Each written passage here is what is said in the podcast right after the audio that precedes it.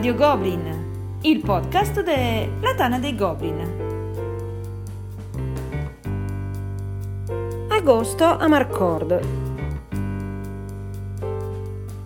Un saluto a tutti e benvenuti a questa nuova puntata di Radio Goblin, ma soprattutto speriamo che abbiate passato un buon Ferragosto. Eccoci qui con il regista Michael Volmey. Buonasera a tutti.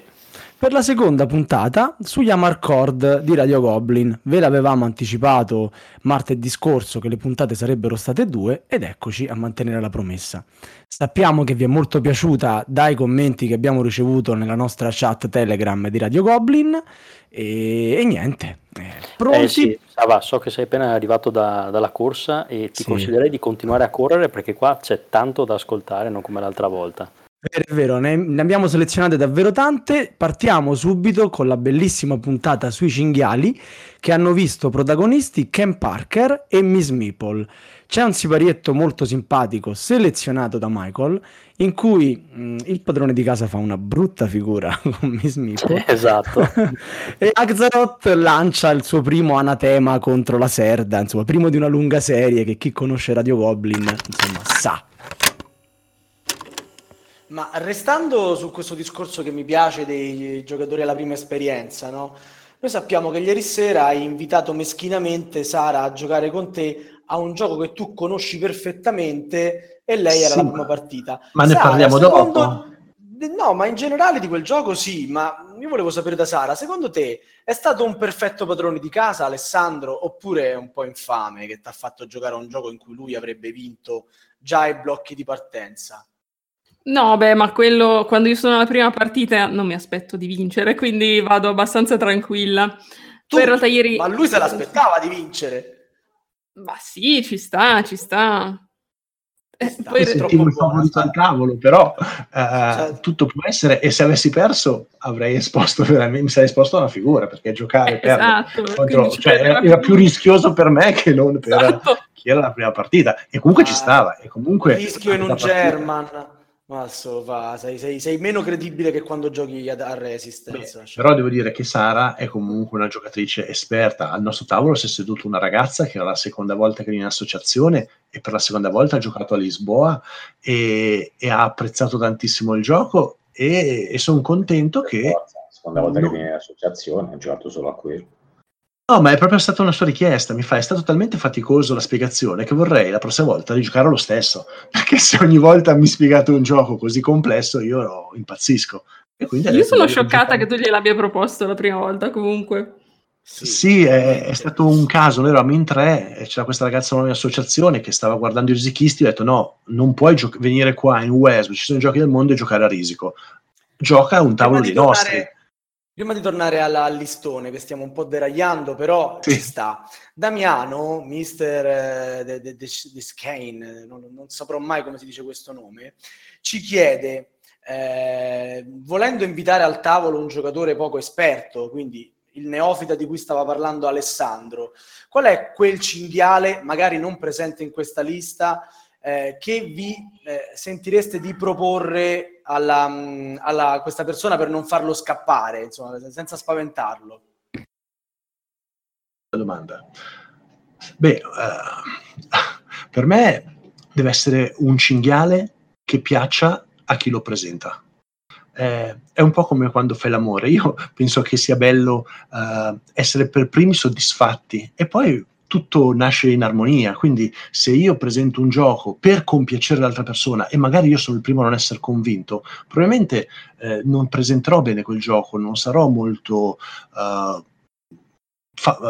non riuscirò molto a convincere questa persona. Se invece non è che devi convincerla, devi farla stare a suo agio, no? Però la faccio stare a suo agio. Ad esempio, se un gioco è carico di ambientazione, mi piace, io la sento, sicuramente nella spiegazione riuscirò a coinvolgerlo di più e quindi anche se la profondità è eccessiva, però se glielo so spiegare bene, se a me piace, se lo seguo, se ho piacere a giocare, secondo me l'esperienza di gioco anche per il nuovo giocatore sarà piacevole. Se invece io scelgo un gioco, dico sì, è una via di mezzo, un quasi cinghialone per le prime armi può piacere, a me fa un po' schifo, però magari a lui piace, secondo me sarà un flop, perché probabilmente è un gioco che non piace a nessuno, io non avrò la giusta verve per spiegarglielo e quindi andrei su qualcosa che piace fondamentalmente a me la speranza che piaccia anche all'altra persona, perché se all'altra persona non piacciono i cinghiali posso provare anche un Ticket to Ride, probabilmente questo qui smette di giocare perché non è portato per giochi in scatola. Se invece supera lo scoglio di un gioco già pesante e torna, è uno che gioca a qualunque gioco. Ma anch'io quando ho iniziato con i giochi, mi ricordo che i primi che avevo provato erano tipo Puerto Rico, Brass, Advanced Civilization, e potevo scappare oppure potevo continuare. Quindi non vedo la complessità del gioco uno scoglio, soprattutto se è uno che poi si innamora di questo mondo. Okay, questa è la mia opinione. Un buon imprinting, bisogna dire. Sara, cosa ci dici tu? Innanzitutto mi accerterei anche di cosa si aspetta l'altra persona, cioè chiederei più o meno quanto vuole andare sul pesante, quanto tempo ha, eccetera. Se mi dice che vuole provare un gioco più complesso, io cercherei un cinghiale che sia almeno, come dire, pulito, ordinato, che abbia uno scopo ben chiaro. Non so, per esempio anche Lisboa che abbiamo fatto ieri. Quindi ho sbagliato ieri io. Ma io te l'ho detto, io sono rimasta scioccata per la ragazza. È arrivata seconda, giusto? Ha giocato bene? Esatto. Sì. Cioè lì ci sono, non so, le carte che puoi utilizzare in modi diversi. Se ti dimentichi cosa fa punti a fine partita, non sai cosa fare. Invece torno di nuovo su Rosenberg, per esempio un'agricola che ha un tabellone con tutte le azioni in fila, tutte ordinate, tutte uguali, in cui capisco che io posiziono il lavoratore e faccio l'azione. E bene o male capisco che quello che devo fare è creare i recinti per gli animali, creare i campi per fare le zucche, quindi posso avere una soddisfazione anche alla prima partita, anche se magari non farò molti punti, secondo me è più apprezzabile. Ok, perfetto. Quindi avete un po' queste due visioni del cinghiale ideale. Però proseguiamo con la lista di Sara a questo punto. Dici il tuo prossimo gioco. Sì, il prossimo gioco è un cooperativo, è Spirit Island, un gioco molto recente.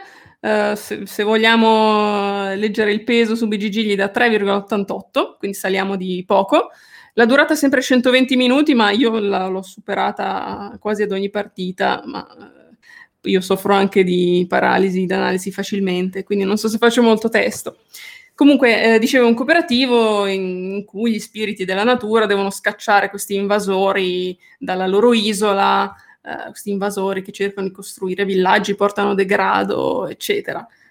Bello, molto molto bello, l'ho giocato anch'io ovviamente entro le 2 ore, anzi a volte entro i 90 minuti. Sara? Bene, mi piacere, però... quindi ero io il problema. Però bello, un gioco che ha un po' di tutto, tranne appunto forse, vabbè, la durata comunque intorno ai 120 minuti ci sta tutta. E questo è più cinghialoso, secondo me, quel 388 che hai detto, per una buona metà di complessità, una buona metà di complicazione, perché poi appunto come durata è una durata tutto sommato normale, nei limiti di un gioco normale, entro le 2 ore. Esatto. Però bello, esatto. Uno dei giochi più belli dell'anno. Sì, molto bello anche per me. E lì, diciamo, il concetto è che ognuno ha un mazzo di carte e azioni personalizzato che poi potrà crescere durante la partita e, concordando con gli altri giocatori, si deciderà quali carte giocare, in che ordine, con l'ulteriore livello di complessità che alcune carte si attivano subito, altre si attivano dopo le azioni dell'automa, quindi degli invasori, che sono comunque prevedibili un turno in anticipo. E quindi, diciamo, c'è molto da discutere, da valutare, poi ci si ripete nella mente più volte tutta la sequenza delle azioni per essere sicuri che si arriverà al risultato sperato. E quindi... Bello. No, beh, è bello anche il fatto che sia un collaborativo, ma che ognuno comunque debba pensare al suo spirito, che non è che possa perdere tempo dietro a quello degli altri, perché ce n'hai già abbastanza per i fatti tuoi. Esatto, quindi non si crea neanche quel fenomeno del giocatore alfa che dice a tutti cosa fare, perché non può conoscere i mazzi personali di ognuno. Sentiamo che Ken Parker con che ciofeca replica a Spirit Island. Non manco trattarli così male gli ospiti, però. Questa volta non doveva essere un confronto, una gara. Tra l'altro io ho già... vedere qual è il prossimo in lista, quindi magari vi piace. No, a te piace tantissimo. Appunto, quindi. È la lapide. lapidario Lazzarot sulla Serda. Marco, tra l'altro immagino che il suo giudizio sull'autore portoghese sia un minimo cambiato nel tempo, dato che nell'ultimo Magnifico, un altro gioco di Lacerda, ha fatto capolino. Secondo me proprio no. Proprio no, non gli va giù, glielo stanno no. imponendo. Ebbene, ora cosa ci aspetta, Michael? Adesso ci aspetta una delle prime puntate della Goblin Parade, quindi ascoltiamo anche il buon Christian. Christian, se ci senti, ricordati anche di noi, perché non stai più registrando nulla. Vero, fallo per me, ti prego. Esatto, a tutti e due, così anche ogni tanto faccio qualche pausa che ti smazzi qualche regia anche tu. E come ospiti avevamo Rage, che è stato ospite di qualche puntata all'inizio ancora di Radio Goblin. E promessa di registrarne una nuova. Quindi, bene, allora vi lanciamo già questo hype. E Axelot, che non vede l'ora di parlare male dei giochi. Nello specifico di Talisman, lui fa, abbiamo preso il pezzo in cui parla male di Talisman, è favoloso ovviamente, e c'è anche uno scherzo di Fedello a Rage, veramente gustoso, quindi buon ascolto. Vai Christian, deliziaci con la posizione numero 7. Vediamo, posizione numero 7... Abbiamo anche qua un gioco che, se vogliamo andare a vedere nel passato, è uscito nel 1983, può essere, e si tratta di Talisman. Arca miseria, ho mancato il primo posto, quindi. Talisman solo settimo. E vabbè, cosa dobbiamo dire di Talisman? Cioè, Talisman rientra in quei giochi che sono... avventure fantasy, no? Fantasy adventure. Ora, quanti giochi sono usciti dopo Talisman, comunque migliori di lui in questo campo, che durano di meno, che sono meno legati al caso, che ti danno più soddisfazione proprio di gioco significativo, dove le tue scelte contano di più e comunque poi sono in balia, cioè hanno una buona componente casuale, un sacco. Talisman continua ad avere questo alone di sacralità, semplicemente perché è un gioco appunto vecchio, perché c'è stato Talisman 1, Talisman 2, io mi ricordo addirittura giocai a Talisman 2, la seconda edizione, poi Talisman 3, poi c'è la quarta, che se non sbaglio è quella odierna, che ha 1,5 milioni di espansioni, per cui a volte ho visto anche questi mega tavoli apparecchiati. Giocheremo a Talisman con tutte le espansioni, poi non se ne sa più la fine, cioè non esistono post con una partita finita di Talisman con tutte le espansioni, e sono solo post con partite iniziate. Probabilmente sono ancora lì, non lo so, sono morti nel percorso, però cioè, Talisman è veramente il gioco che può piacerti solo per affezione, cioè... Se prendi adesso uno e lo metti a giocare a Talisman e non ci ha mai giocato, non l'ha mai sentito, e lo metti a giocare alla quarta edizione, a quella che vuoi, non so, secondo me dopo un quarto d'ora ti prende a pu. Rage, basta, io la mia ringa l'ho finita. Ok, aspettavo il tuo ok per partire. Sì, Talisman ha il suo pregio migliore è che è uno dei giochi che ha sdoganato un po' il fantasy. Quando si giocava a D&D si tirava ogni tanto fuori Talisman perché comunque dava l'idea di questa avventura, di questi personaggi che dovevano cercare di arrivare alla fine del monte lì dove si ritrova per essere incoronati i re del gioco stesso. Però ti dico, a me Talisman piaceva per una cosa, ma io ho un difetto: a me piace tutto ciò dove c'è il loot. Praticamente tu mettimi un loot casuale, una cassa, un qualcosa, come dire, mi esce la bava alla bocca. Quindi quando l'avevo iniziato a giocare tanti anni fa, io ho giocato l'edizione quella Nexus.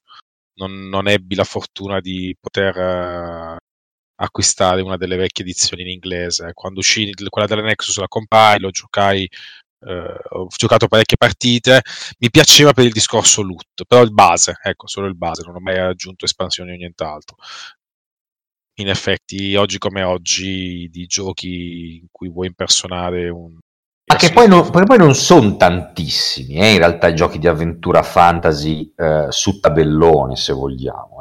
Cioè io adesso stavo... No, però la sensazione di essere un eroe, poter affrontare mostri e di poter diciamo inciccionirti con il loot, ok, non è, possiamo darla anche, cioè possiamo anche sforare nei dungeon crawling se vogliamo, ma se vogliamo sì, ma comunque c'è un Runebound, c'è un Rage, io non l'ho giocato però me ne hanno parlato non dico bene ma meglio di Talisman.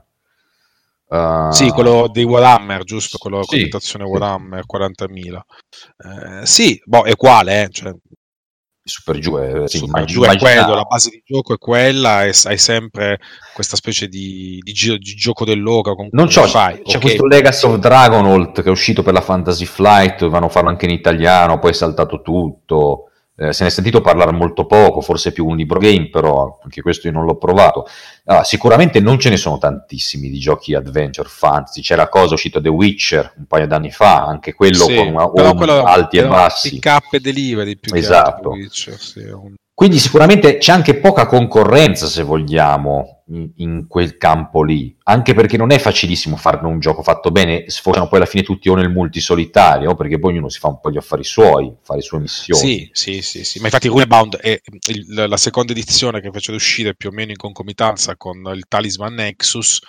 Runebound prendeva a piene mani dall'idea di Talisman, non mettendo un tabellone diciamo circolare, ma mettendo una mappa esagonale cui tu avevi la possibilità di muoverti come volevi, però l'idea era sempre quella di tirare su quanto più possibile il loot per poterti pompare, per poi andare a sconfiggere, mi sa, erano un drago, due draghi, più o meno l'idea era quella. Però io dico, la pill che ti regala una situazione del genere in cui tu fai un'avventura, ok, non su mappa, ma magari un po' più piccola, in cui tu sei un eroe e cerchi di impersonare un eroe fantasy, secondo me poi alla fine cosa fai?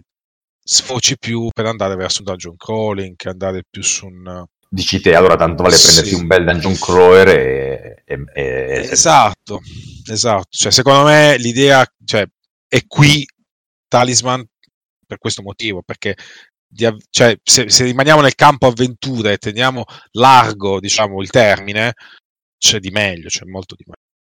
E quindi quanti punti ho fatto, Christian? Zero? Zero. Sì, zero. Ah, zero proprio. Il primo posto è o lo prendi o lo manchi. Perfetto. O 10 o zero. Chi è che l'ha fatto sto sistema di punteggio? Te l'hai fatto. Boh, fai un articolo sulla Tana sul sistema di punteggio di Radio Goblin. Allora, in barba a tutto il fantasy, BGG mi ricorda che quest'anno deve uscire Talisman Batman. Oddio. Super Villains Edition, in cui i giocatori sono i super cattivi che cercano di arrivare a sconfiggere Batman per primi. Va bene, mi sembra molto interessante. Questa notizia così interessante che passerei al sesto posto della nostra classifica. Mi ha così sconvolto. Bene. Diamo il tempo alla gente di andare a prenotarlo.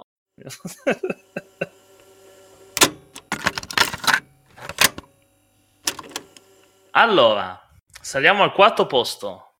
Colpo di scena, l'avevamo oscurato nella vostra classifica dei 15. Abbiamo Pax Renaissance. Seriamente? Oh, seriamente stai dicendo? Cioè, ragazzi, ma cioè ma ci rendiamo no, veramente? Sono 15 che quelli della lista. In realtà non c'è Pax Renaissance. Questo è uno scherzo che ti ha lasciato Fedello dal podcast precedente. Fedello, quando ti vedrò, mi raccomando. No, Fedello sarà obbligato a giocare Pax Renaissance alla prossima GOB. Ah, ma guarda, poteva anche capitare che magari se l'avessero fatto provare a tanti come dire occasionali o comunque insomma che GTE, ci può essere che ti si alza dal tavolo di Pax Renaissance e dice non lo giocherò mai più, perché cioè, è un gioco che ha un pubblico ristretto, cioè devi essere motivato in partenza, quindi poteva anche essere la sorpresa, però l'avremmo difeso entrambi a spada tratta, quindi dici la vera quarta posizione. No, comunque di nuovo grazie Fedello, grazie mille. parliamo del mese scorso, a Modena c'era il torneo di Bang. Quindi, vabbè, ci sono ancora i tornei di risico, quindi ci stanno sì, di bene, sì, sì, forse bisognerebbe andare lì con lanciafiamme di Vasquez di Alien e cercare di dar fuoco a tutto. Noi in realtà quest'anno addirittura forse con la nostra Tana stiamo pensando di organizzare un torneo di risico, cioè, ma Christian, allora dopo Exploding Kitten no, dopo, no, cioè, adesso te lo giustifico, adesso te lo giustifico. Il punto è che nessuno dei giocatori da tavolo verrà a un torneo di risico, però magari c'è qualche giocatore di risico che verrà in Tana per giocare al gioco di risico, perché se stai giocando a risico qualunque altro momento sotto il naso, sì, mentre, sì, mentre sei al torneo di risico non puoi che provare anche qualcos'altro. Allora, il giocatore di risico pensa che risico sia il miglior gioco al mondo. Come pensi di convincerlo? Secondo me non si può fare, si può fare. No, perché io la mia paura, sai qual è? Che sia il contrario, che poi questi giocatori di risico ti prendano giocatori. Guarda che rischi l'affiliazione, Christian, te lo dico, papale, rischi l'affiliazione. Dici che ci rubano i giocatori da tavolo, sì, diventano tutti riscatori. Esatto. Quindi stai attento, fammi avere buone notizie. Il giorno che farai te questa cosa mi dai il numero dei tesserati che hai fatto e le volte successive voglio sapere chi di quei tesserati è tornato. Rischi il posto, Cristian. Allora, va bene. Vediamo il primo posto. Quindi, stasera vince la classifica dei giochi che non rintavoleresti. Munchkin. Li abbiamo presi tutti e due, Marco, eh? Eh sì, e qua però io non ce la faccio, quindi parti tu, Rage. Qua ti cedo. Non ce la fai, va bene. Allora, non ce la fai. Munchkin, signori, anche qui abbiamo un illustratore famosissimo, ma un gioco che è una pena. L'ho giocato anche ultimamente per far contenti dei giocatori di ruolo. Ecco, Munchkin piace ai giocatori di ruolo. Perché quello che non possono fare davanti al loro master lo fanno su Munchkin. Ma cosa succede poi con questo gioco? Fai una partita, devi comprare l'altra espansione, perché dopo un po' le carte sono sempre le stesse. La fai con l'altra espansione, ma devi comprare ancora l'altra espansione, perché sennò le carte sono sempre le stesse. Quindi ti trovi molte volte a giocare a Munchkin con alcuni giocatori di ruolo che hanno i mazzi che sono delle pile esagerate, che neanche... Cioè, una roba allucinante. Cioè, per me è giusto che sia al primo posto, è giusto che sia in questa classifica. E signori, volete fare una cosa del genere, tipo gioco di ruolo e tutto quanto, fatelo da altre parti, giocate da altre, non venitemi a rompere che volete giocare a Munchkin e non venite a dire che Munchkin è il più bel gioco da tavolo in questo mondo. È soltanto una monotonia totale. Ho detto tutto. Basta, io concordo e appoggio su quello che ha detto Rage. Poi io Munchkin ho dei ricordi sbiaditissimi e credo di averlo giocato invece una volta sola, ma ecco, io ho fatto come avrebbero dovuto fare tutti per Exploding Kittens, l'ho rimosso dalla memoria, quindi sta bene lì al primo posto, va benissimo, sono fiero di voi. Io, nonostante sia d'accordo con voi sul giudizio di Munchkin, sentiamo, dai, già sei a meno 10 e mettere in palio un risico cioè. No, cioè, Christian, scusa, però io voglio dire una cosa: fai schifo, cioè tu cosa stai dicendo oggi, cioè tu stai facendo schifo, stai facendo proprio pena. Cioè, stai attento, Christian. No, io sono un po' buonista, mi piace trovare il lato positivo di tutto. Siccome... No, qui non c'è il lato positivo, Christian. Cioè, qua c'è la perseveranza nel farsi del male. Cosa devi fare con Christian? Pensa che erano talmente dediti a questo tema così tanto scherzoso che nel regolamento ti dice che puoi o seguire le regole o litigare con gli altri giocatori, ad esempio, che io ho comprato il dado di Munchkin, quello che ti tiene i livelli. Cioè, hai speso pure soldi? Sì, assolutamente. Era il periodo in cui l'avevamo appena comprato e lo giocavamo. T'ho perso, Christian. Pensa che mossa geniale, però. Vedi? No. Allora, riprendi da... Era il periodo che avevamo appena comprato? No, non avevo capito. Sì, proprio totalmente, sì. Ok, adesso è osso. L'avevamo quindi non avete comprato, sentito il colpo di scena? No, no, no, meno male! Che culo, guarda! Aspetta che guarda, il figlio lo ha. Guarda, ridiccelo perché sono proprio curioso di sentire questo colpo di scena. Allora, era il periodo che avevamo appena comprato Munchkin in associazione e lo giocavamo un po'. Adesso lo rifuggo anche io, ho solo uno dei miei ex compagni di scuola che ogni volta che viene in associazione vuole giocarci e una volta ogni 5 lo accontento. E oltre alla scatola base mi sono comprato personalmente per me un dado, che era il dado Munchkin che tiene i livelli dell'eroe da 1 a 10 e se possiedi questo dado hai il diritto a partire un livello avanti a tutti gli altri. Come in compenso del fatto che hai speso soldi per comprarti il dado. Ah, questo era l'aneddoto divertente. Era più divertente quando non ti abbiamo sentito. Esatto. Ah, bene. Questa puntata c'è stato difficile scegliere il titolo. Cioè, io ero ben conscio che mi sarebbe piaciuta intitolarla Gronchi Rosa e sono partito proprio con quello, con la testa che volevo mettergli quello. Elianto poi alla fine col suo brio di fantasia mi ha fatto contento e ha lasciato sto titolo, ha funzionato, io ne sono contento. Il pezzo selezionato c'è Ken Parker che spiega It Pop Your Cat. Secondo me lo spiega talmente male che non si capisce niente, tanto che Axelot alla fine fa un paio di domande che fa capire che mica sono convinto che era a fuoco sul pezzo. E poi c'è anche un innesto, preso insomma un innesto di Killa, che aveva il compito di trovare giochi molto costosi, decisamente gustoso. Buon ascolto. Per collegarmi a sta cosa qua, per esempio una buona alternativa a costo zero ad Avalon o a The Resistance, per esempio, è Secret Hitler, che si trova tranquillamente a print and play su BGG o sul loro sito, insomma, perché è fatto sotto Creative Commons. Ok, adesso facciamoci però del male con la posizione di testa di Killapris. Prima ci ha fatto spendere $2.000, ora ce ne fa spendere 2195 o 2002 o 2003 o solo pochi in più, dai. Ma che sì, $2 Sara, $2. E in questo caso ci portiamo a casa 20 kg di materiale e scatola di legno stile Tesoro dei Pirati, ed è Small World, la Designer Edition, uscita in 500-600 copie un paio di anni fa, per un gioco del tubo, che è Small World. Ma sì, perché non serve che il gioco sia bello per costare tanto. Questa è la realtà. Ah, ecco.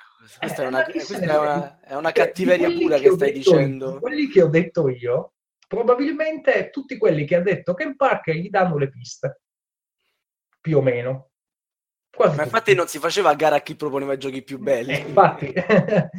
E comunque la Small World Designer Edition arriva in uno scatolone gigantesco di legno. Small World è un gioco di controllo aree, diciamo, in cui fondamentalmente... sono gli gnomi, i draghi, tutti in legno. Che c'è dentro? Allora, dentro la scatola c'è... Il gioco costa suo perché... Cioè, costa di suo così tanto? No, allora, il gioco rarissimo, quindi... quando è uscito era una cosa che doveva essere data solamente...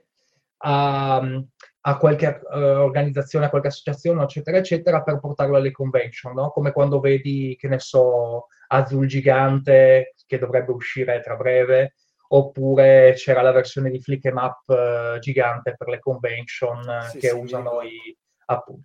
usano gli editori per farlo vedere alle convention.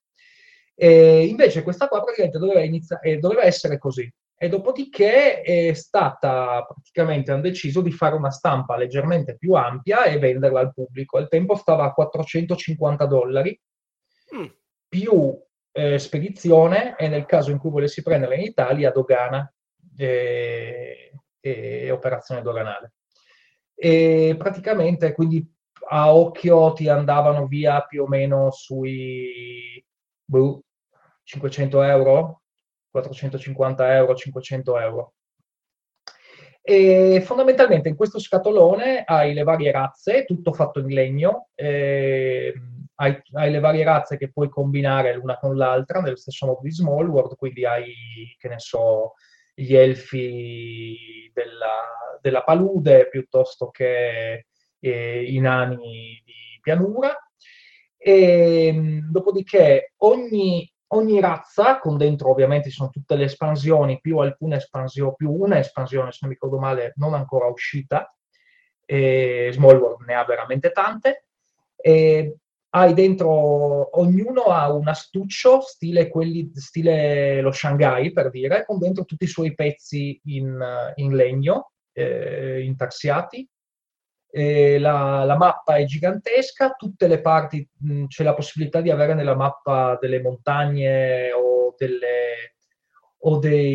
c'erano le troll layer, mi ricordo, altre cose del genere, che sono tutte quante pezzi 3D in plastica. In più ti danno una bellissima sacchetta da attaccare al collo, in cui ci metti all'interno i punti vittoria che prendi, che sono monete in metallo, e, insomma, una cosa lussureggiante da questo punto di vista.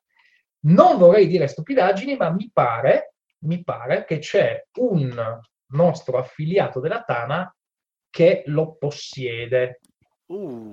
Sì. E mi pare lo pure vendeva anni fa. A quanto? Ma guarda, questo sta come tutti questi giochi qua, che più passa il tempo più crescono di valore, no? Il problema del gioco da tavolo, cioè il problema, la bellezza in realtà del gioco da tavolo, da questo punto di vista, che a differenza di altri giochi o di altre parti dell'hobby, c'è sempre la spada di Damocle della ristampa.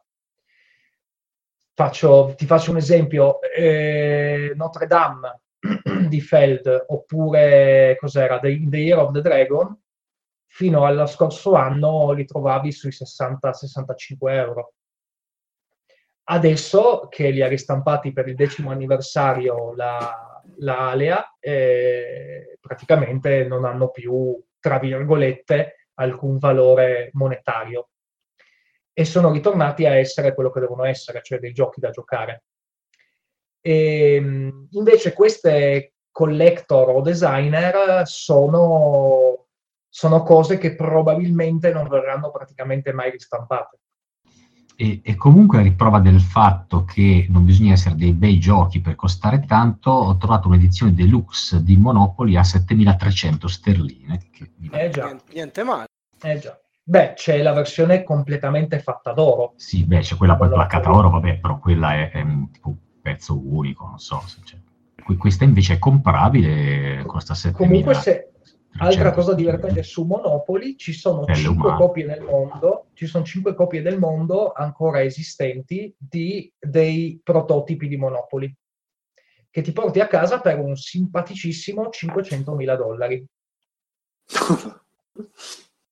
Perché è un prototipo di un gioco brutto, pensa a te. Esatto, hai capito. Non abbiamo capito niente, non dobbiamo giocare ai giochi belli, dobbiamo giocare ai giochi che costano.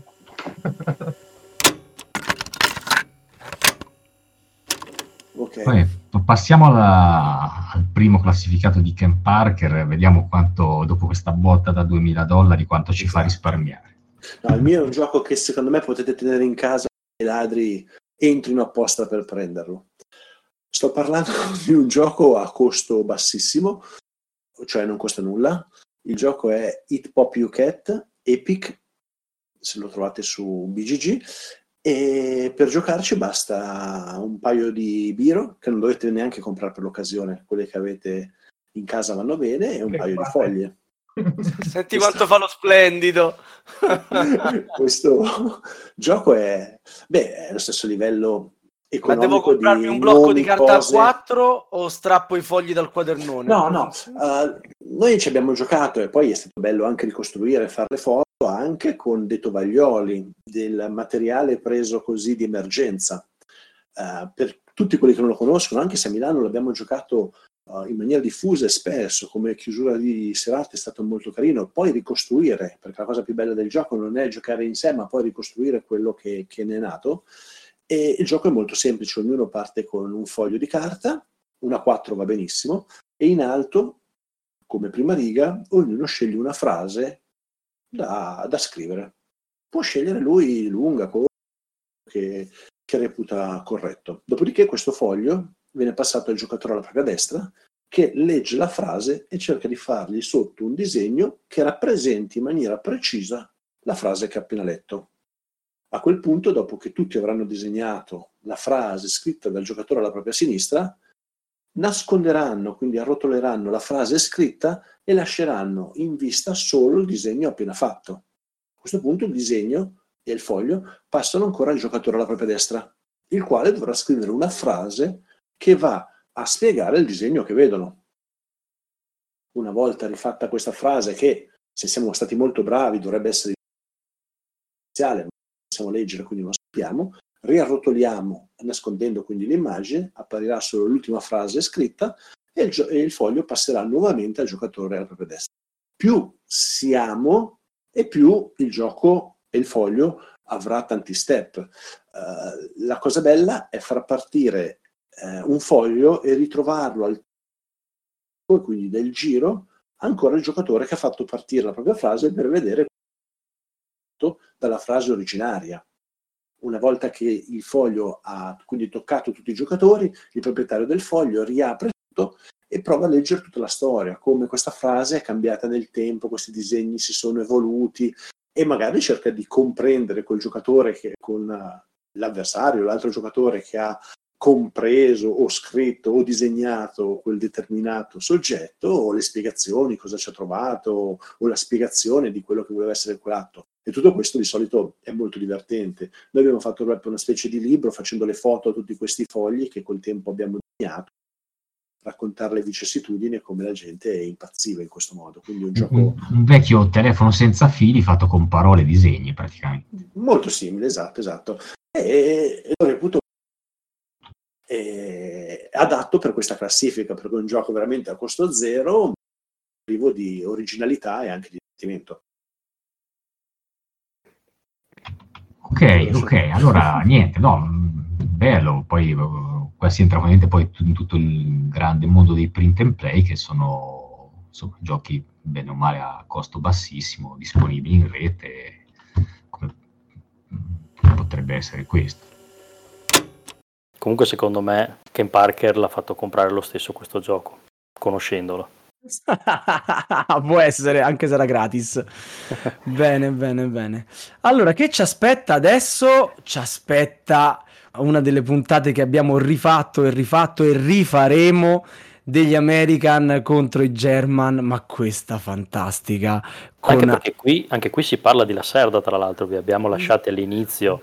Troviamo di nuovo Axelot che si arrabbia con Lacerda, tra l'altro supportato dal grandissimo Aledrugo. Aledrugo, sì. Aledrugo, infatti stavo per dire, io sono pazzo di Aledrugo, in questa puntata ne dice di ogni, vi abbiamo selezionato i pezzi migliori, grandioso. Con Chicca, tra l'altro, che invece subisce, poverina, le ingiurie. Questo è stato l'esordio di Chicca, che l'ha un po' subito, si sentiva l'emozione nella voce, però insomma poi è tornata, sempre emozionata, ma meglio. Dai, parlaci di Kanban, su, t'ho già spoilerato il quarto posto, uno dei magnifici. Capita a tutti, allora anche qui questione di gusti ovviamente, ognuno può fare quello che vuole, eccetera. Kanban, anche qui io mi appello alla semi-infermità ovviamente di chi l'ha fatto, nel senso che è un gioco iperbarocco, nel senso che, ok, l'automotive, siamo da capo, il problema è che lì proprio è nel gusto dell'autore, che fa sempre lo stesso gioco, cioè tanti minigiochi completamente slegati all'interno di una meccanica più grande dove tu devi fare tante microazioni, dei microtask innestati che poi non c'entrano neanche una mazza con l'ambientazione, quindi potrebbe benissimo essere come Knizia. Vabbè, Knizia questo è un maestro dell'astrazione, almeno ha il vantaggio dell'astrazione, cioè Knizia potrebbe essere qualunque cosa che è uguale, no? Knizia sì, ti do ragione. I calcoli renali, Knizia va benissimo, ci metti il Signore degli Anelli, ma potrebbe essere i calcoli renali. In Kanban magari no, perché è molto più barocco, però per Dio io non sono un commercialista, cioè non mi diverto a fare il 730, un modello unico, quindi per me è una noia. Il 730 in Kanban a me l'impressione che mi dà è quella. Ma tu sei uno che si prende da analisi compulsiva, paralisi d'analisi, queste cose qui? No, però io soffro di una terribile malattia, caduta testicolare. Capita, e quando è più il tempo che passo a cercare i testicoli rispetto a quello dove sto pensando sul tavolo, brutto segno. Nel senso che il livello di attenzione scema nel mio turno, penso cosa fare. Di contro chi fa analisi paralisi lo vorrei uccidere, perché in un gioco del genere almeno muovi veloce, che tanto è uguale, tanto punti ne fai comunque. Quindi secondo me non è che i German sono brutti, ci sono dei bellissimi German, Puerto Rico, cioè Arkwright, ci sono dei giochi eccezionali, devi metterti la testa, perché Kanban è semplicemente barocco, è una serie di ci mettiamo un po' di questo, un po' di questo, un po' di quell'altro, un altro minigioco e tua, questo qui è l'automotive. In teoria dovrebbe anche essere quello forse meno impegnativo. No. Di Lacerda, o no, sbaglio? No, ma cioè, è brutto forte Kanban, dai. Vabbè, con Marco state sfondando una porta che è già no, spalancata. C'è anche Sandra, non è una sì, Sandra dovrebbe chiamarsi. Rimaniamo su Kanban, è facile appigliarsi a Sandra, difendimi Kanban. No, stavo parlando di Sandra. Sandra è la dirigente Sandra, che gira di settore in settore. Ah, quella nel gioco, ma sì, ma chi se ne frega? È un personaggio femminile. Ah, il tutorial, ho capito, cioè già, no, vabbè, Sandra no, cioè piuttosto Bixby, se devo prendere un assistente, quella di Samsung che è sfigata, cioè Sandra l'assistente per il tutorial è una amarezza infinita, scusate. Vabbè dai, veniamo ai punti, Sava. Io qua non ho dubbi, cioè qui Kanban è micidiale, cioè penso uno dei giochi più brutti e noiosi mai visti in vita mia. Ma no, ma dai, ma Lacerda, ma povero. Sì, no, proprio Lacerda che ha quel modo di fare... i giochi che tu hai ascoltato un podcast chicca. Sì, è un assemblaggio come Kanban, Lacerda è Kanban, cioè è un assemblaggio di roba, una catena di montaggio. Quando allora, faccio questa piccola digressione, tanto stiamo andando lunghi, durerà un'ora e mezzo questo podcast. Quando mi sono messo a fare gli articoli sulle meccaniche, quindi sono andato a beccare tutti i giochi più rappresentativi di tutte le varie meccaniche. Ecco, pure Uwe Rosenberg, che è uno che è risaputo copiare da se stesso, perlomeno ha fatto quelle 3-4 cose che è doveroso citarlo. Ecco, Lacerda non ti viene mai da citarlo, non c'è mai un suo gioco citato come spicco nelle meccaniche. Se posso permettermi poi... Perché Lacerda è Kanban, nel secondo nome di Lacerda, cioè lui è un assemblatore di meccaniche. Lui non inventa nulla, ricopre tutti i suoi giochi con un sacco di giochi e giochetti e bonus e bonussini per dare l'impressione che siano giochi chissà come complessi, ma in realtà è un mero assemblatore. Se tu mettessi un'intelligenza artificiale al posto di Lacerda che assembla robe a caso, verrebbe fuori un suo gioco. Ma tra l'altro mi permetto di dire una cosa, quando la risposta è Kanban è la domanda del sbagliato. Eccolo. Oh, questo... ce l'avete chiesto in tanti. Quando è iniziata la sfida di Radio Goblin? La sfida fra Infinite Jest e Sbem, fra la principessa delle hostess e il cavaliere nero dei castelli romani. Per un attimo pensavo dicessi la principessa delle ostriche, non so perché. Che c'entra? Potevo dire un'altra principessa, ma non mi sembrava il caso. Puntata veramente forte di esordio di Elena, che poi insomma è una delle nostre preferite, la invitiamo in ogni, quindi buon ascolto, una perla, decisamente una perla, e preparatevi perché alla fine ci sarà anche una piccola sorpresa. Ma a me stanno le presentazioni e non la parte più difficile di questo podcast, cioè capire di cosa parleremo, e vado subito a risolvere i miei compiti. Allora, abbiamo il piacere di ospitare per la prima volta una nostra fedele ascoltatrice, Elena, conosciuta in Tana come Infinite Jest. Eccola qua. Ciao, buonasera a tutti. hostess nerd, così si è definita, quindi cominciate a fantasticare su questa bellissima goblin nostra ospite questa sera.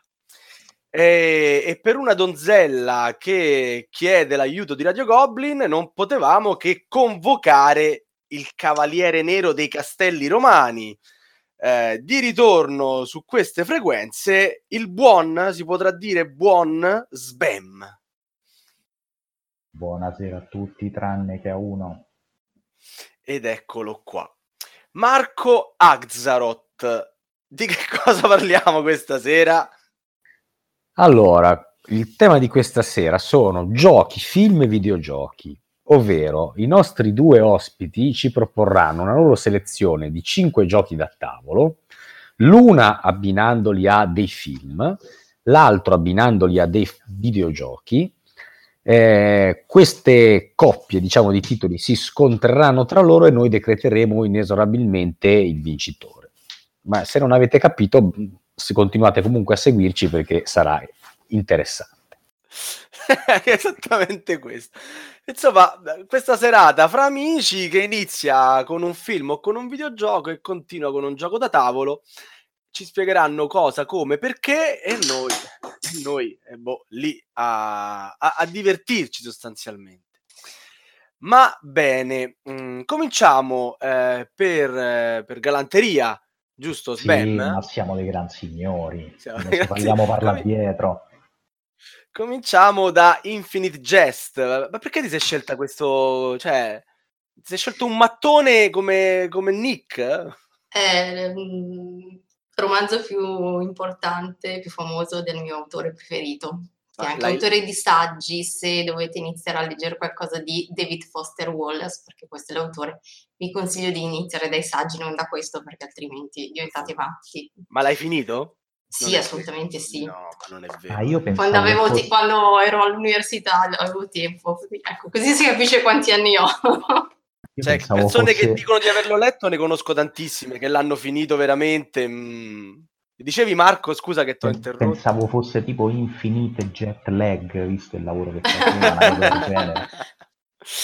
Va bene. Dai, abbiamo rotto il ghiaccio. Elena, la nostra amante di film da abbinare a giochi da tavolo, inizia, gioca facile, secondo lei, con Wingspan. No, in realtà gioco difficile, sprezzante del pericolo, del doppio senso dietro l'angolo, apprezzato almeno quello. Inizio da Wingspan. Il gioco preferito di Mod, poi, ricordiamolo. Sì, ciao Mod, non è vero, non ti preoccupare. Allora, parlo un attimo del gioco del 2019, dell'anno scorso, di una donna, tra l'altro. Iniziamo con una donna, Elizabeth Hargrave, vincitore del Kenner Spiel dello scorso anno, appunto. In questo gioco siamo chiamati a impersonare un gruppo di birdwatchers. Che cosa si deve fare? Innanzitutto non c'è tabellone, è un gioco di carte, quindi ci sono solo delle grandi planche personali. Dovremo posizionare i vari uccelli negli habitat in base alle loro esigenze e farli proliferare. Accumuleremo punti tramite carte uccello e stormi sulla nostra plancia, obiettivi di fine round comuni, obiettivi di fine partita personali, uova deposte e token cibo avanzati. Il gioco è effettivamente abbastanza semplice da essere proposto un po' a tutti, mi sento di dire solo absolute beginners, solo molto motivati, e per il resto direi che ci siamo... Può piacere un po' a tutti. Il suo punto di forza è decisamente l'aspetto grafico e visivo, con la torre lanciadadi a forma di mangiatoia per uccelli e gli ovetti dai colori pastelli, colori pastello.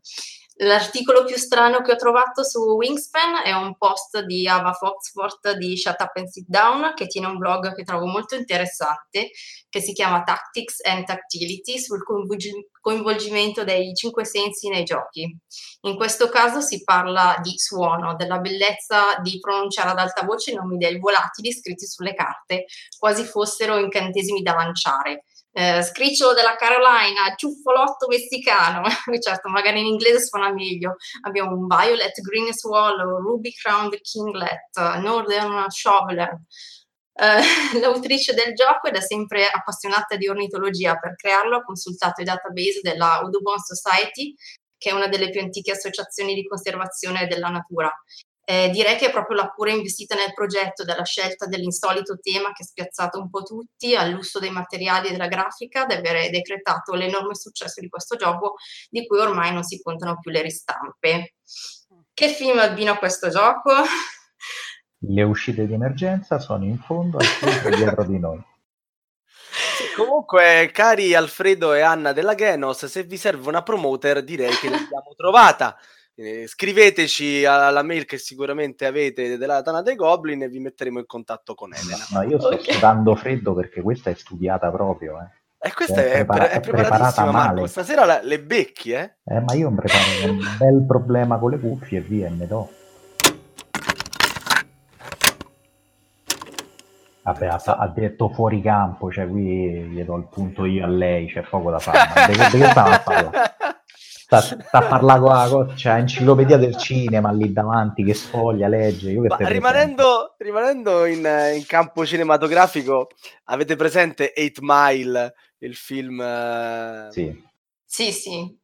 Ecco, la scena finale in cui... mi aiutate con il nome del cantante che adesso mi sfugge? Eminem. La scena finale, Eminem prende lo svantaggio di partire per primo e fa la sua bella dose di insulti all'altro e l'altro non parla proprio. Ecco, io vedo Sbem come l'altro in questa puntata.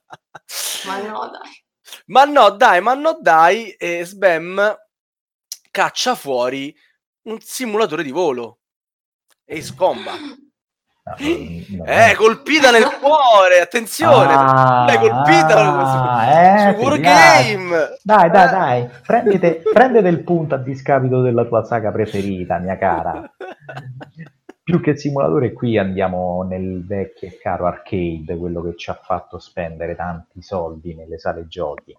E parliamo della saga di Namco, nata nel 95, e pensate che la saga è passata alla storia con il nome Ace Combat, ma il primo titolo si chiamava Air Combat. Dopo non se lo so più filato, sono passati ad Ace Combat. E sostanzialmente ogni volta faremo parte di uno squadrone d'elite, i top del top, vero Copper? Che verranno assoldati per le peggiori missioni impossibili, tipo passare in mezzo all'uragano Katrina dentro al Vesuvio per poi ammazzare Saddam Hussein mentre teneva in ostaggio la figlia del presidente, tutto con un aereo. Aerei che via via andremo a comprare, upgradare e andare a fare queste porcate nei cieli, assolutamente. Un gioco da veri sboroni. A questa serie fantastica ci abbino Wings of War, o meglio Wings of Glory, il capolavoro del nostro romano Andrea Angiolino e anche Pier Giorgio Paglia, perché è stato un prodotto a due mani. Qui invece possiamo parlare di un simulatore, un vero perché simulatore. Ridi? No, così pensavo a preparare il latte per Viola un po'. Okay, sì. Già con la semplice scatola base c'è da giocare per ore e ore. Il bello è che è un gioco che prevede un regolamento di base molto semplice, veramente pochissime regole che ti fanno già entrare nel vivo dell'essenza del dogfight. E una volta presa la dimestichezza con le varie manovre, i tonneau e quant'altro, c'è tutta una serie di regole che si possono aggiungere opzionalmente. Io ci ho fatto delle partite con tutte le regole, lì è veramente un simulatore di volo, perché avremo a che fare con differenza di altitudine, bonus di attacco se uno talloneggia l'avversario, possibilità di sparire tra le nuvole, riapparire in un altro punto random, gestione della benzina, tra scenario e l'altro c'è l'accumulo di esperienza da parte dei piloti e quindi possono migliorare delle abilità. E la cosa bella è che può essere giocato in un'infinità di persone, tant'è che riporta più volte un articolo di una convention in cui c'è stato veramente uno scenario con 100 persone che si sono sfidate in due squadroni. Purtroppo sappiamo che c'è stato un piccolo problema con la Fantasy Flight che se ne è appropriato creando poi X-Wing, e Angiolino poi ha riusato lo stesso un sistema, diciamo, simile dapprima con le battaglie navali del periodo diciamo del 1800 con Sales of Glory, e ultimamente è uscito fuori con, mi pare, la Tesla Games Battlestar Galactica, con quello di Battlestar Galactica, che introduce anche un sistema di inerzia per simulare appunto il viaggio spaziale. No, su questo sì ci ho speso veramente tanto, sia di ore che di soldi. Bello. Ma bene, a metà del nostro viaggio ci spostiamo nella vicina Irlanda, ci stiamo piano piano riavvicinando alle nostre zone, giusto Ersilia? Giusto, torniamo in Europa. Chi è andato? No, è arrivato anche Sbem, aiuto! Ciao Sbem! No, veramente, lo vedi poi che uno parla dei complotti, alla fine... Vedi il tradimento, dove stava il punto finale del suo architettare, ingegnarsi. Poi ma me tradisci poi con la lobby dei cioccolatai, cioè veramente de una ma guarda che unica, cioccolate guarda. Porchetta. Ti è capito dove stiamo a parlare del più misero, capito? Principe dei filler sporchi di cioccolata, proprio Nozzozzuma allucinante, pensavo fossi più de classe, porca miseria. Che cazzo, niente, che carambata, c'è stato anche il momento cielo mio marito, davvero stavo per dirlo io, guarda, cioè Elena ha fatto oddio c'è Sbem. ecco perché c'ha la coscienza sporca, capito? Quindi ecco, si è sentita in colpa. No, invece stavo per dire che ti abbiamo evocato come Candyman, siccome ti abbiamo nominato tre volte. Sei arrivato zitti, può essere che arriva zitti, sì è Candyman però con le persone che hanno una coscienza sporca. Arrivo ecco, bravi, no ma complimenti pure. Grazie. A quel volpone del regista. Senti pure il Fedello come si sente in colpa, perché sa che io ho già dato 2 punti ad Elena, sappi che io ho già dato 2 ma davvero, io sto nascosto dentro l'armadio, ecco. E sotto c'è di sottofondo Scatman, di sottofondo con Banzina alla regia. Vabbè, niente, come ogni buon slasher insegna, c'è il cliché della Final Girl che lo tradisce con il ragazzo iniziale, insomma. Giustamente. Vabbè. Rimarrò solo io alla fine. Vabbè, signori, vi continuo, vi lascio da soli. Comunque vorrei far sottolineare, cosa che già detta da Elena in registrazione, il cerchio che si chiude. Tutto era nato dalla puntata di Halloween dell'anno scorso con Sbem e Phalanx, con Infinite Jest che commenta sotto, e tutto si chiuderà qui il complotto. Il complotto ha avuto il suo il suo climax. Il cerchio complottesco si chiude. Elena è arrivata dove voleva. Certo, capito che a rivista c'ha ragione Troc, il mitico Troc. Troc ci aveva visto lungo. Grande Troc. Signori. Allora io vi lascio le vostre cioccolate slasher e vi auguro buon proseguimento. Un saluto a tutti tranne che a uno. Ci lasciamo alle spalle Sbam, Infinite Jest e Halloween per arrivare all'ultimo pezzetto di Radio Goblin di questa sera. Ci sarà un 20 minuti di spezzone qui. Vabbè, tu tranquillo, tanto non lo vedono, no? Loro sono alla radio, non lo sanno. Esatto. Volevamo mettere anche un intervento del Quizzone. Ci abbiamo pensato un po' e poi siamo stati entrambi convinti di ritagliare il meraviglioso momento finale del quizzone dei cosonauti, dei gioconauti, sì. I nostri amici gioconauti, Renberg e Canopus, i nostri gioconauti preferiti. Momento eccezionale, per quella sfida avevamo previsto dei poteri speciali e alla fine, per una serie di incroci particolari, succede che, non ve lo voglio dire, ascoltatelo, qualcosa di impensabile e imperdibile anche, ovviamente. Allora, ultima domanda.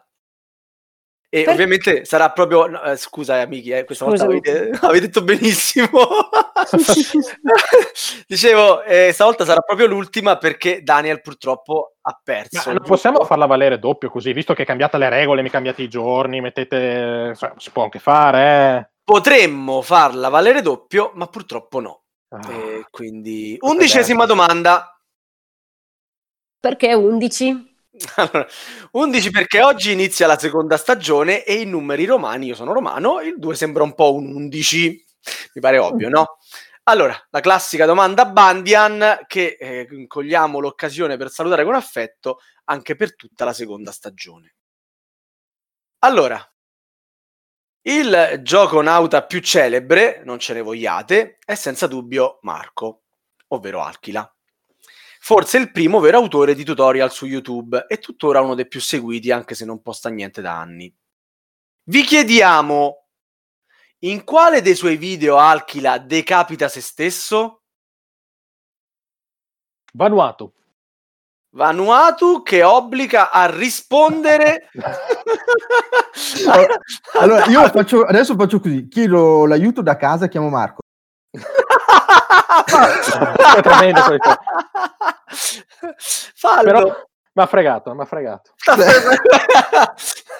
Sei autorizzato a farlo, l'aiuto da casa, la telefonata. Faccio l'aiuto da casa, non posso chiamare Marco perché quando gliel'ho proposto mi ha minacciato di morte, ma chiamerò un altro. Io chiamerei Marco a quest'ora, eh. No, perché l'altra persona sta giocando online con Marco e gli ho chiesto a Marco. No! La gabbola! Ma chiamerò un pilastro, il grande puffo di noi gioconauti, un pilastro del gioco, ha un sapere che è vecchio quanto il gioco stesso, infatti penso sia così vecchio che ha provato il prototipo del grande gioco di Ur insieme a Gilgamesh stesso nella Spiel di Mesopotamia. Ora, avrete però, sicuramente capito che è il Doc. Ok, vai col Doc. Secondo me sta dormendo a quest'ora. No, non sta dormendo. Ha una certa età, eh. Cioè sono l'ho detto, ha giocato al prototipo del grande gioco di Ur. Confermo che sta dormendo. Pronti? Ehi, ciao Doc. Eccolo, ciao Doc. Senti, qui ho bisogno dell'aiuto da casa. Mamma mia, ma è il dramma. E tra l'altro ti salutano tutti ovviamente, soprattutto Daniel. Sì. Perché sono in conference con Sava, signor Darcy e Mickey Lowe della Tana dei Goblin e sto stracciando Daniel, non serve ulteriori spiegazioni, dai. Senti, ho bisogno che tu sei ancora online con Luca e Marco? Sì. Poi chiede a Marco in quale... Bieco proprio! Cioè, lo non puoi più chiamare direttamente Marco perché mi ha vietato, ma poi chiede a Marco in quale presentazione di uno dei suoi video si autodecapita? Si autodecapita? Sì. Digli che è una domanda del quizzone. No. In quale dei tuoi video si autodecapita? Inception! Non se lo ricorda. Non se lo ricorda. Lo sta facendo apposta. Grande Daniel. Non ci credo. E comunque dovete darci una risposta. Si autodecapita e mi ricordo che si autodecapita. Voi siete sicuri che si autodecapita in un video, vero? Il signor può darsi, dice così, e se lo dice lui è sì, così. Sì. Forse gli cade la testa. No. La domanda Domanda precisa, rifacciamo, vai. Domanda precisa, eh? Quale dei suoi video Alkila decapita se stesso? In quale dei suoi video Alkila decapita se stesso? Decapita, quindi mozza la testa, non gli esplode la testa, vero? Sì, sì, c'è anche un video in cui gli esplode la testa. È quello di Alien dove gli esplode la testa, credo. Ah no, quello gli esplode lo stomaco. No, no, decapita, si stacca dal collo rimanendo integra. Non vorrei dire, ma il tempo è quasi finito, eh. Ma non ci sa mai, Luca, perché... Vabbè, non è una disquisizione. Dovete sparare a questo punto. No, Marco non te lo ricordo. No, ok, grazie mille. No. Grazie, scusami, buona continuazione. Questa è la professionalità di Gioconauta, eh. Ora avete capito che sono dei sosi a fare i video in realtà e a scrivere gli articoli. Noi non siamo noi. Fantastico, Daniel che obbliga Canopus a rispondere. Vabbè, Canopus che chiama il protagonista e la risposta non arriva. Vabbè, le case della follia, vai. Ah, la cazzo della follia non era la risposta. Scusate, mi sta richiamando, cosa faccio? Rispondo. Ah, rispondi, digli che hai sbagliato, però rispondi, facci sentire. Sì, pronto. No, allora Luca ha detto Pathfinder, non so perché, ma secondo lui Luca ha detto ma Luca non c'entra. Ok. D'accordo, grazie Doc, sentiamo se è giusta. Lo vi faccio sapere, ciao. Poi invitiamo anche Luca a questo punto. Vai. Grande Luca, ciao Luca. Allora no, neanche Pathfinder era la risposta corretta. Proprio di no. Miki, fai ordine per favore. Può ancora rispondere Daniel? Infatti può ancora rispondere. No, Daniel, ah è vero, scusate. Sì, allora, è vero, ci sono le tre opzioni. Perché comunque, cioè, Vanuatu obbliga a rispondere, ma la cosa bella è che lui... rispondendo due volte non t'ha levato nessuna delle tre possibilità. No, non è questa. Quindi tu adesso, Daniel, puoi chiamare a casa. Questa è la cosa bella. Questo è il problema. Però allora, puoi dargli le tre opzioni. Però puoi dargli le tre opzioni. Le tre opzioni sono El Grande, War of the Roses, Zombicide. Oddio. Dai, chiama a casa, dai. Ho i brividi, chiamo Maledice e vediamo, faccio vedere ora. Che per i nostri ascoltatori sarebbe il Luca che ha detto Pathfinder. Allora, mi preparo da il grande, Zombicide e Guerra delle Due Rose. Sì, però fai... Aspetta, cioè, adesso impersona un pochettino il momento del quiz. Stai telefonando a casa al tuo aiuto, per favore, eh? Rimaniamo nel personaggio. Aspetta che trovo anche il numero, perché... dunque... Raccontaci chi stai chiamando, perché lo hai scelto come aiuto. Allora, sto chiamando Maledice, non l'ho scelto come aiuto, mi è capitato lui, però è professionalità. L'unica cosa è che non trovo il suo numero di telefono. Allora, come l'avrò salvato nel telefono? Vorrei ricordare che quando abbiamo comunicato che doveva chiamare Maledice, ha commentato come è come consultare la pagina casuale di Wikipedia. Esatto, quindi... e infatti ti ha detto Pathfinder. Secondo me adesso dirà Zombicide. Comunque, vabbè, proviamo. Però vedi se anche lui riesce a contattare Alkila, magari con l'aiuto Alkila si ricorda di se stesso, capito? Ma Alkila è veramente una persona modesta, fa i video e poi se li dimentica. Sì, è proprio... Allora, Davide ha sbagliato, quindi abbiamo modo noi di bloccarla. Allora, la domanda è la stessa di prima, quindi quando in che video Alkila si autodecapita. E le tre opzioni sono Il Grande, La Guerra delle Due Rose, cioè World of the Roses, e Zombicide. In quale video di questi Alkila si decapita? Allora, ovviamente non mi ricordo il video, perché insomma così, ma di sicuro non è né Zombicide, perché Zombicide c'era il Moonwalker, poi né El Grande, perché è un gioco brutto, cioè non è un gioco brutto ma non è il mio genere, quindi vado sicuramente sulla Guerra delle Rose, anche perché il tema così tipo guerrieri, cioè sì, tipo guerrieri, tipo tramacci tra medievali, ci sta che qualcuno perdeva la testa, quindi scelgo questa strada qui, sperando di portarti bene. Ora torno a giocare perché sto giocando, ciao! È fantastico che prima rispondono per uno e poi rispondono per l'altro, cioè è un cooperativo, è molto American. O è Gioconauti Royal Rumble. Per me è Il Grande, perché siccome voglio fidarmi di Maledice, dico La Guerra delle Due Rose. E Miki ora ti dice se ci hai azzeccato oppure no. Ma no, è Il Grande. È Il Grande. Ma sapevo io, a te pareva, mai fidarsi di Luca. Gli potevi pure dire, ma che fa? Al quizzone mettono 2 volte e il grande di seguito come risposta esatta?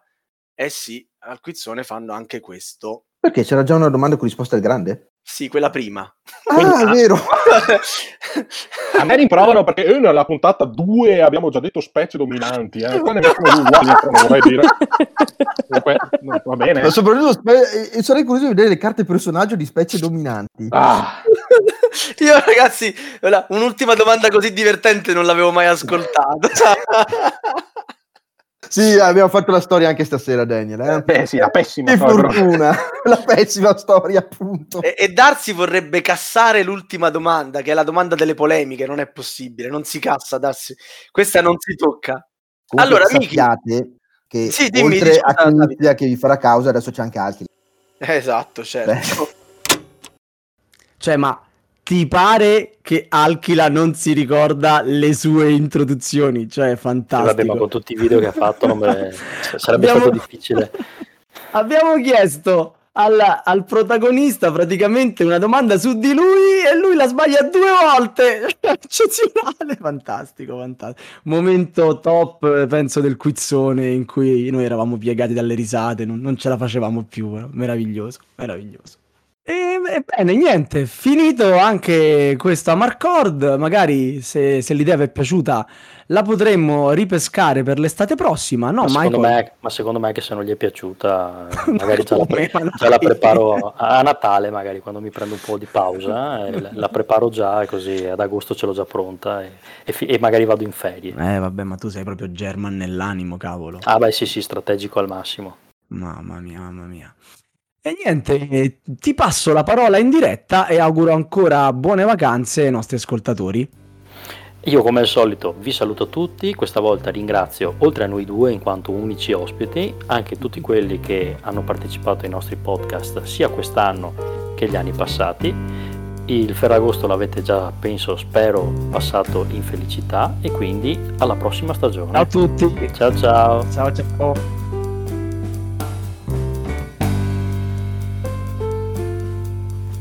Avete ascoltato Radio Goblin, il podcast della Dana dei Goblin.